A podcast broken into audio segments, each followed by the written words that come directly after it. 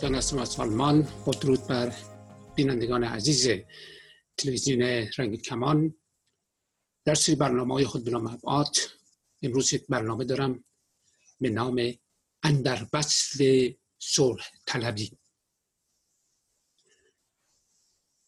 صلح طلبی یک پدیده اخلاقی می‌تونه باشه که در موارد زیادی در تاریخ هم اخلاقی بودن اون را در حوزه مذهب و مسائل اجتماعی مطرح کرده است. اما صلح طلبی به مفهوم پسیفیزم یا پسیفیسم یک دکترین است که صلح را به طور مطلق قبول دارد و اون را هم بدین گونه تبلیغ و ترویج می‌کند. این در واقع یک اوتوپی یا یک توهم هست که صلح با هر شرایطی بتواند ایدئال آنان باشد.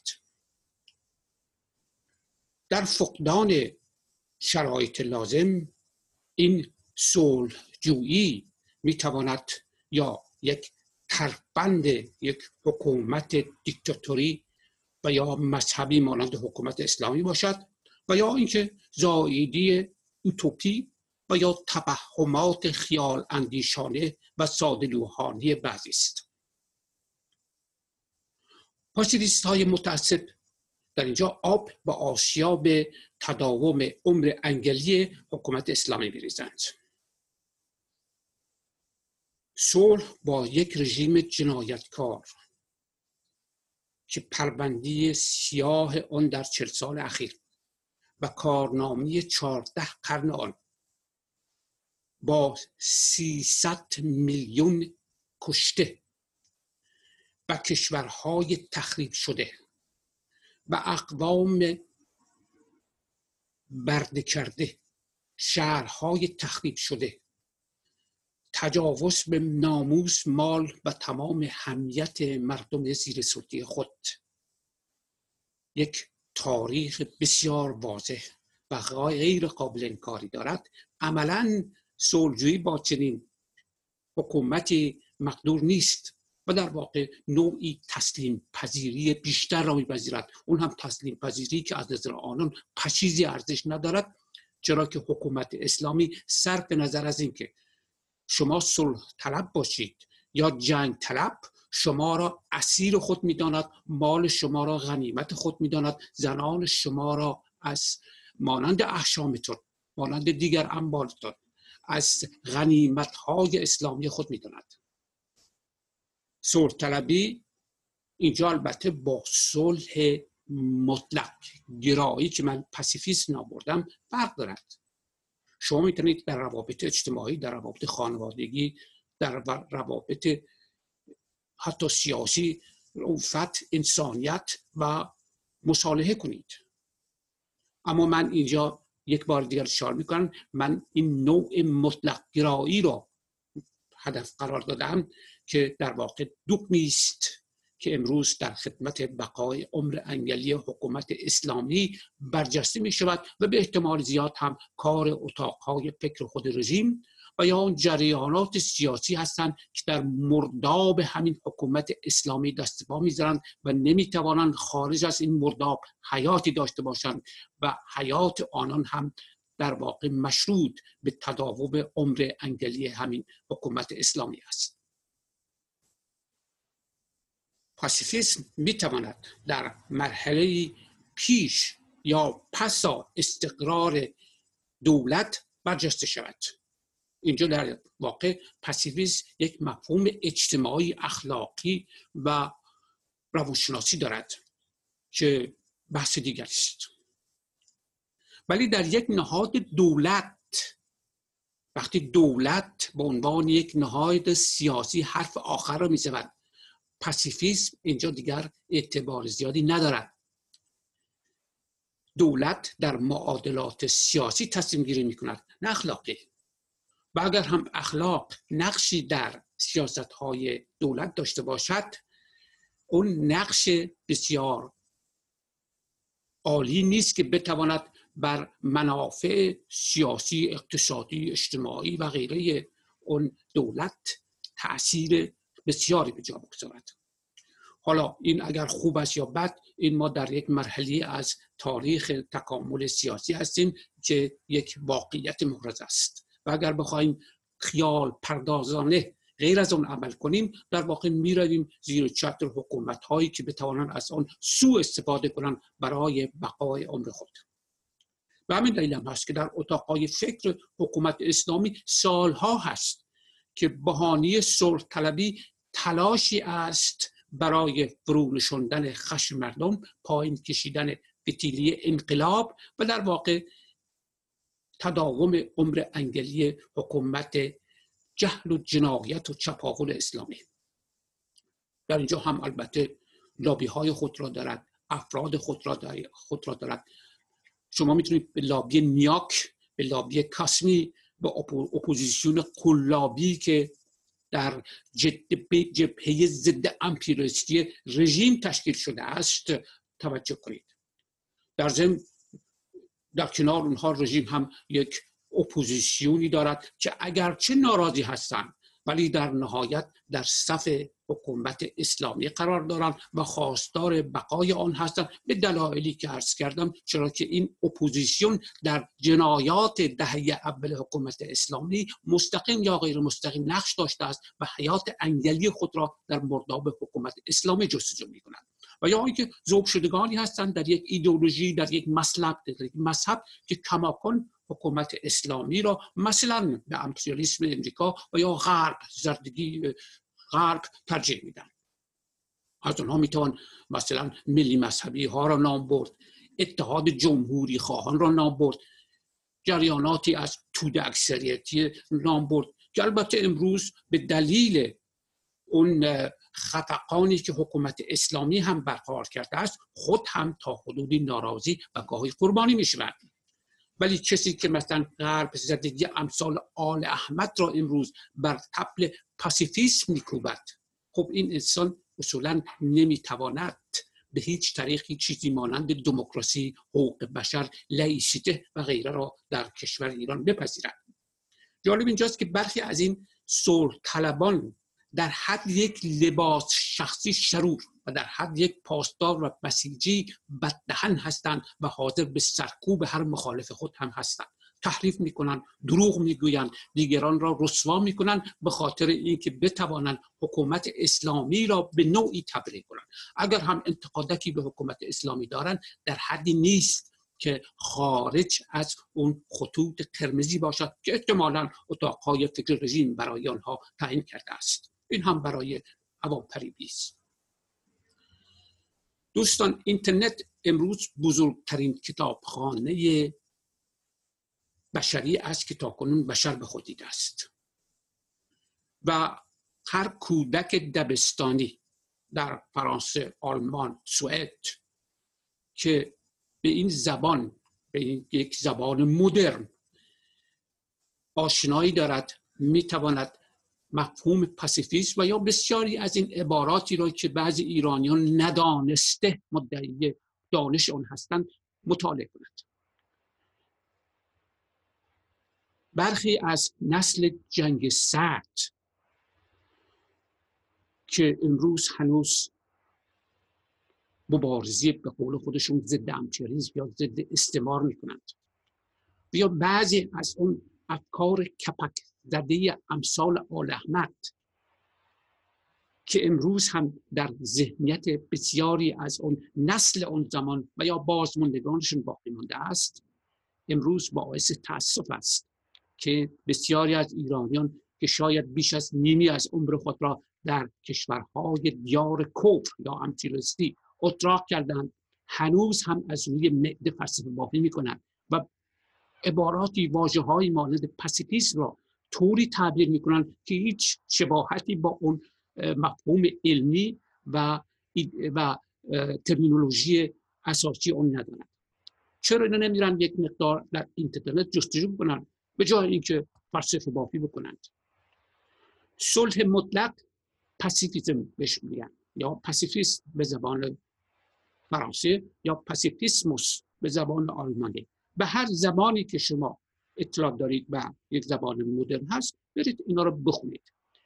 این در واقع در ابتدا یک ایده بوده است از فلاسفه بودیسم و در مسیحیت هم به همین دلیل توانسته است تا حدودی رخنه کند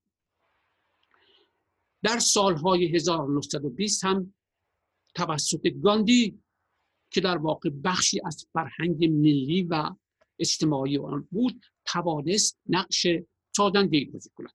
که البته انقلاب هندوستان از 1920 تا 1948 28 سالم به طول انجامید و تمامش هم صلح طلبانه نبود. ولی خب اون چی که صلح طلبانه بود در برابر حکومت اون زمان انگلیس بود. یعنی سال 1948 انگلیسی بود که بعد جنگ جهانی دوم کمرش خورد شده بود و برای سر نمی‌کرد هندوستان را نگهداری کند و به همین دلیل رضایت داد به استقلال هندوستان. این یک حکومت اسلامی نبوده است که چهارده قرن است بخش بزرگی از دنیا را زیر سلطه خود دارد و به هیچ طریقی هم حاضر به رها کردن آنها نیست. فقط یک کشور اسپانیا توانست در این مدت در اول قرن 16 به کمک فردی به نام فردیناند و البته کمک کشورهای پرتغال و فرانسه و اطراف خود را از زیر یوغ سلطه سپاه اسلام نجات داد. بقیه کشورها از جمله ایران در این مرداب اسلامی باقی ماندن و این دوستان می‌خواهند امروز صلح طلبانه با این پدیده ای که چهارده قرن است 300 میلیون انسان را به طریق جهاد فی سبیل الله زب اسلامی کرده است. بیاید نحوی سازش کنند که شاید از کشور خارج شود. این توهم در واقع آب و آسیاب حکومت اسلامی میریزد و اگر هم از توهم و ساده روحی نباشد نوعی تفاهم با اتاقهای فکر رژیم از که این حکومت بتواند به طرق مختلف به ترفندهای مختلف مردم ایران را سر کار بذارد و در واقع از تمام این اپوزیسیون قلابی عریض و طویل خود که البته طبقات مختلفی در آنها هستند اشکال مختلفی دارن فکل کراواتی دارن بلدی مذهبی دارن چپ دارن جمهوری خواه دارن بتوانند از اینها هم برای اون مقاصد پلید خودشون استفاده کنند. رژیم هم با پول هنگفتی که از مردم تاراج می‌کند می‌تواند این اپوزیسیونی اپوزیسیون قلابی فربه را همه جا تامین کند. پس اون چیزی که ما در اینجا متوجه میشیم ما با یک پدیده مواجه هستیم. که جهاد فی سبیل الله را یکی از وظایف سیاسی اخلاقی خود می‌داند. من در در ویدیوهای گذشته گفتم که اسلام یک پدیده اسلامی است و نمی‌تواند از حکومت اسلامی یک پدیده در واقع اسلامی است و به هیچ طریقی نمی‌تواند از گذشته و تاریخ اسلامی آن و عملکرد چهارده قرن اسلام جدا شود.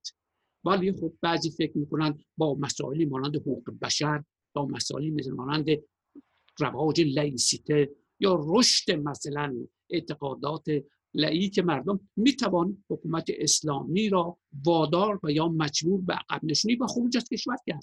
یعنی کشور را آزاد کرد. خب این در واقع بسیار توهم زا است. اگرچه به گمان برخی هم در واقع اینها ترفندهای خود حکومت اسلامی هستند. پاسیفیزم از نظر چپ ها هم اینجا باید دوباره توجیه شود. شما مشاهده کنید به اون برخوردی که فرد یکی از متفکران چپ به نام امیل ارناند به مسئله پاسیفیسم در قرن بیستم کرده است. به گمان به نقل از این فرد به گمان لنین و تروتسکی و محققی به نام کریستوفر کالدوبل اگر اشتباه نکنم. پاسیفیسم در مکتب یا در جهانبینی مارکسیسم یک پدیده کاملا مشروط است. وگرنه ما چیزی به نام مبارزه طبقاتی نداریم. اگرچه برخی چپ ها جبهه خشونت طلب رژیمی اون را مطلق کردن ولی کماکان پسیفیسم رو با خود بیدک میشن و این تناقضی در میان آمد مارکس پسیفیسم بورژوازی رو به ویژه اگر بار مذهبی و فرهنگ عقب سنتی مانند حکومت اسلامی داشته باشد قبول نمی کند و اینو در واقع ترفندی برای حفظ مناسبات استثمار کننده و یا مناسبات تولیدی حاکم در جامعه می‌داند که سرمایه‌داری یا مثلا فودالی یا بردهداری یا غیره بوده است. و اصولا ما امروز می‌بینیم که ملا هم جز استثمار جامعه کارگیری نمی کنند این به اصطلاح لیبرالیسمی که برای برخی ها یک پدیدیش بر اساس شانس برابر آزادی های مطلق فردی اجتماعی و غیره. ولی خب این لیبرالیسمی که امروز به جهتی در حد, حد سنت گرایی و اسلام گرایی یعنی کاملا مخلوط با فرهنگ تبعیض پذیر اسلامی در جامعه ما مستوری شده است. این همین است که باعث فقر و فلاکت مردم و انباشت سرمایه و اختلاس های بیکران در دست اون آقازاده ها اون رادخاران و اون افرادی بگذارد که در واقع بخشی از حکومت و یا طبقه حاکم هستند. اینجا دیگه پاسیفیسم در چنین فرهنگ طبقاتی به گمان مارکس یک ترفندی هست برای از خود بیگانگی کردن مردم. بهش self-alienation می‌گوید. self-alienation یعنی اینکه کارگر آگاهی یا بسا consciousness کافی برای موقعیت طبقاتی و اجتماعی خود ندارد. و این امروز دقیقا به عهده مذهب است که نه تنها طبقه کارگر کل جامعه را به این درد مبتلا کند که خداگاهی خود را از دست بدن و خود را اسیر یک پدیدی بکنند که آنان را استثمار می کند تحقیر می کند در عقب مندگی در خرافات در مزلت در بیگانگی با ماهیت ملی خود نگه می دارد البته خب ما یک چپ خاویارخوار هم داریم که کاری به این مسائل ندارد. معمولا روسوفیل هستند. با وجود اینکه ما در روسیه امروز یک سرمایداری مافیایی داریم ولی خب سنتا چون از قدیم بودن و هنوز هم ممکنه های روسی در جیبشون باشد اینها روسوفیل هستند و مبارزه سختی هم با امپریالیسم یا سرمایداری که منظور آنها در واقع سرمایداری هست که در غرب هست که حداقل درش دموکراسی هست که مافیایی نیست. ولی خب این روسوفیل ها مبارزه با غرب رو به عنوان یک سنت دیرینه یدک می‌کشن بخصوص که باب طبع حکومت اسلامی هم هست. اینجا چپ خاویارخوار خور که خیلی هم در غرب در زندگی های لاکشری اطراق کردن. در واقع شریک دزد و رفیق قافله هستند که مبلغ همین لیبرالیسم سنتی استثمارگرانه حکومت اسلامی هستند که از زمان رفسنجانی ما می‌تونیم پا گرفت و باعث تمام مشقات و فلاکتزدگی های اجتماعی شد. و اینا حواسشون ولی ششتم جنبه که نگن دشمن امثال رفتنجانی یا روحانی است بلکه انگوش رو می‌کشن به طرف اون کشورهای اطراف. حتی کشور کوچیکی مثل امارات مثل قطر مثل بحرین حالا عربستان که کشور نسبتا بزرگشه. اینا را در واقع نوچه های امپیریست در منطقه می‌دانند امپریالیسم هم خب از اونها همون امریکاست همینطوری که یک نیمه نگاهی هم به انگلیس دارن به عنوان استثمار پیر که در واقع حکتوت آقای اصیل رو میریزد به حال کار, کار انگلیس از اینو از پدر بزرگای ما ما همیشه شنیدیم. از زمانی که حزب توده در ایران در سالهای 20 توانست بساطش را پهن کند این انگلیس در واقع شد مظهر توته و در واقع از همون زمان هم به نحوی توانست با روسیه که اون موقع قدرت مقابل انگلیس را بازی می کرد به تبا به تباهم و تبانی برسد اینا طلبان دروغین هستند دوستان. اگر ریگی در کفش نداشته باشند تو این لوهای متعددی که بر علیه جنگ می No war with Iran. No war on Iran. شما نگاه کنید در دنیای مجازی خیلی هم این لوها رو ترویج و اشاره می‌دهند. ولی نمی‌گویند یک لوحه نمی نویسند که نو تو ایرانیان اسلامیک ریپابلیک. هیچ وقت نمیان یه نخ بگن به حکومت اسلامی به عنوان یک لوحه.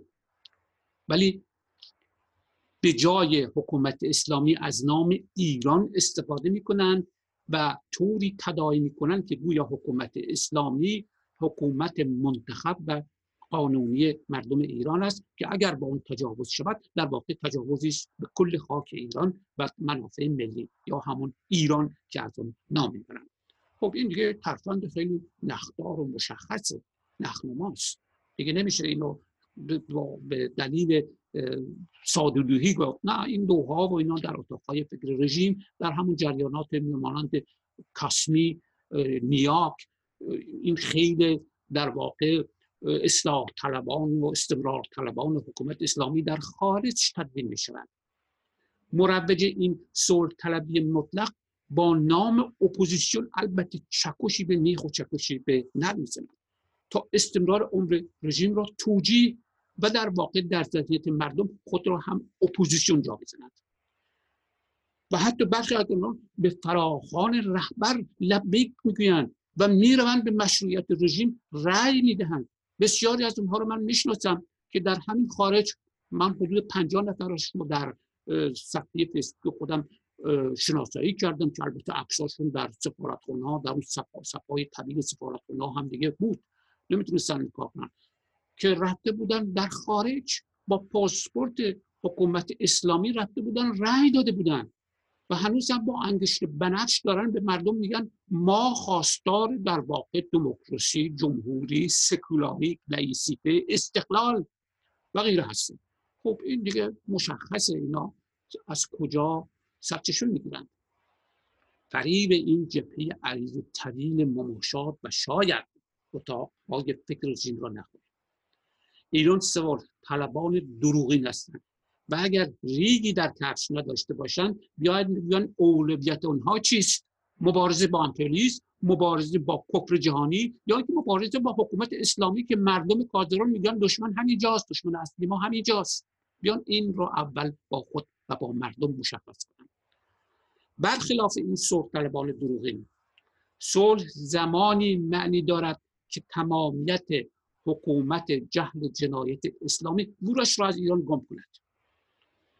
این صلح طلبان وقتی به یک صلح وقتی به یاد صلح میافتادن میافتند که حیات انگلی رژیم در خطر باشد.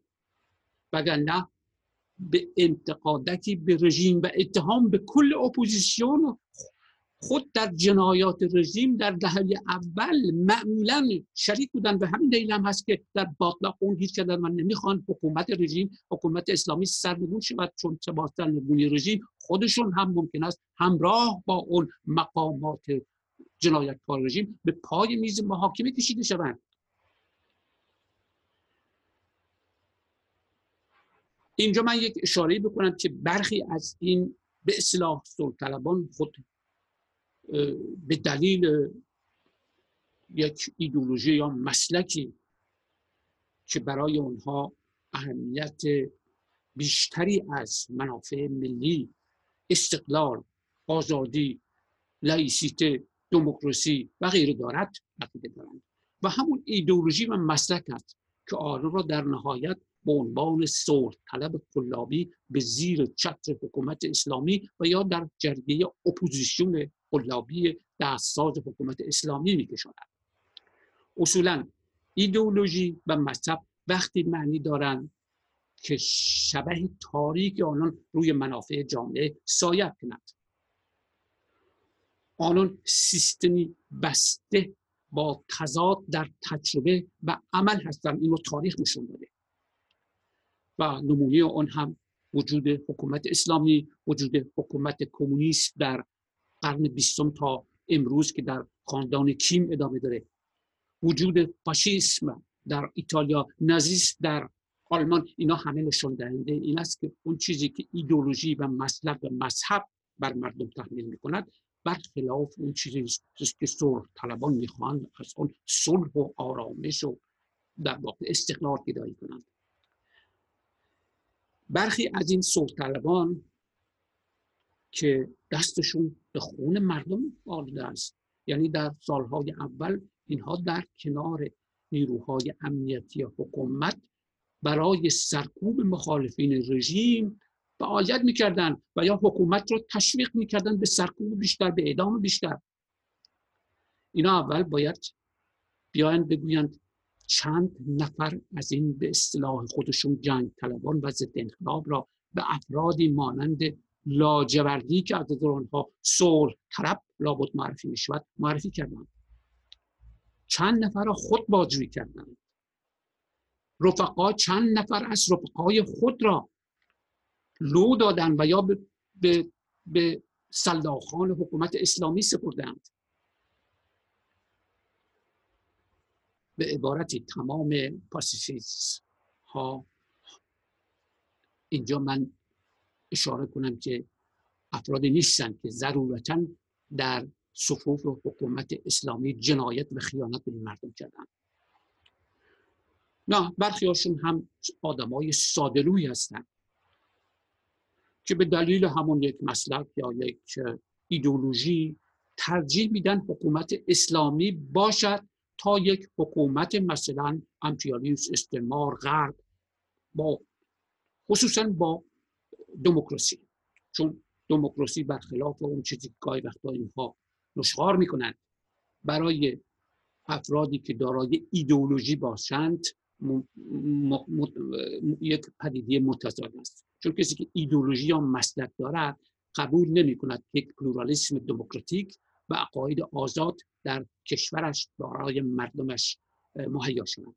اینها می‌خوان همون و ایدئولوژی خود را به عنوان یک سیستم توتالیتر یعنی تمامیت ها نه تنها بر اقتصاد ادارات و غیره بلکه بر تفکر بر منش بر فرهنگ جامعه تحمیل کنند.